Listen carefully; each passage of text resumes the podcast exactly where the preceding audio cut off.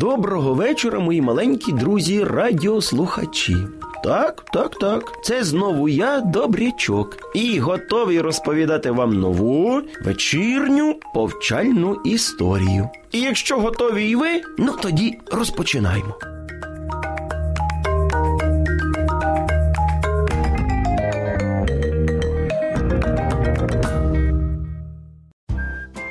Моя сьогоднішня історія про двох дівчаток. Вони були дуже схожі і водночас якось і різні. Ну ні, не подумайте, що вони були близнюками.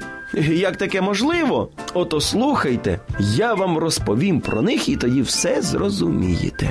Дім, тато, мама, песик Джек і дівчинка – всі живуть дружно, мирно і допомагають один одному.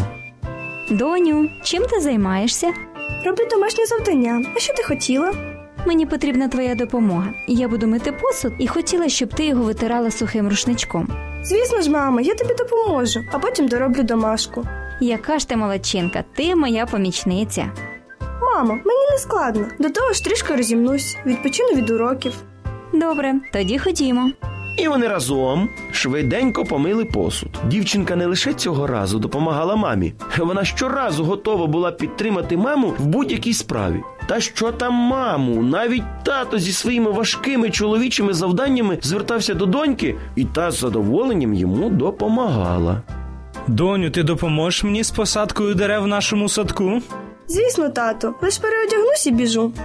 Ось така помічниця росла у тата з мамою. Коли ж дівчинка йшла до школи, ставалося щось неймовірне. Всі навколо дратували дівчинку. Дай мені, будь ласка, переписати домашнє завдання. Я тобі що, ГДЗ? Що мені тобі допомагати? Справа в тому, що весь час я після школи допомагав батькам в огороді. І що, це виправдання? Це ти можеш вчительці розказувати, а на мене не подіє. До того ж, я теж батькам допомагаю, і мені це не заважає виконувати домашні завдання. Ну це ж не перший випадок, коли дівчинку хтось, ну як то кажуть, дістає в школі. Вчора вона обізвала однокласницю недалекою, тому що та попросила пояснити нову тему, яку вивчали на уроці. Адже вона не до кінця зрозуміла. Навіть і викладачам дісталося, уявляєте? Твоя оцінка за сьогоднішній урок – дев'ять. Не зрозуміла. А це що б така мала оцінка? Я все зробила вірно. Так, рішення вірне, проте ж твоя поведінка. До чого тут поведінка? Ви оцінюєте мої знання. Розумієш, це все в комплексі. Знання, поведінка, відносини. Так, або ви ставите нормальну оцінку, або я буду жалітися директору. А якщо не допоможе, переведу батьків. О, це ти гарну ідею подала. Давай не будемо чекати, і відразу ж ти прийдеш з батьками завтра до школи. І прийду.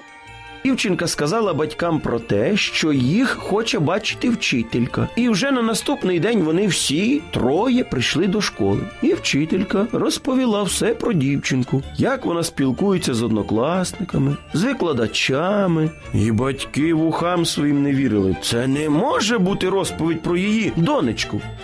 Невже це ви про мою помічницю розповідаєте? Ні, цього не може бути. Вона ж в нас така хороша. Так, навчається вона дійсно дуже добре. Проте поведінка... Батьки були просто шоковані. Вони навіть і не підозрювали, що в них є дві доньки. Одна хороша, вдома живе, а інша ходить до школи, неслухняна. Дорогою додому було чутно лише звук роботи двигуна їхнього автомобіля. Тато, мама і дівчинка всі їхали мовчки. Всю дорогу дівчинка спостерігала за батьками, вони були неймовірно сумними. І от коли вони приїхали додому, дівчинка сказала... Тату, мамо, я вас підвела. Ви в мене вірили, мене виховували. А я? Я більше так не буду. І тепер я більше не буду вас розчаровувати. І навіть тоді, коли ви мене не бачите, я все одно буду поводити себе гарно.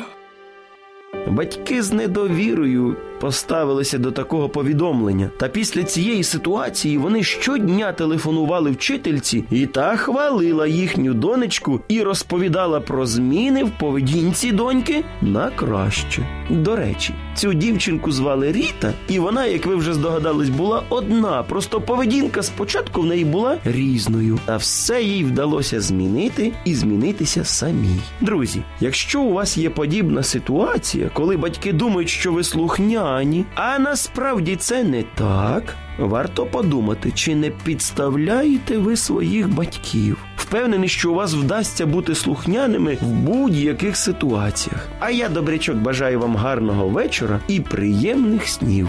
На добраніч.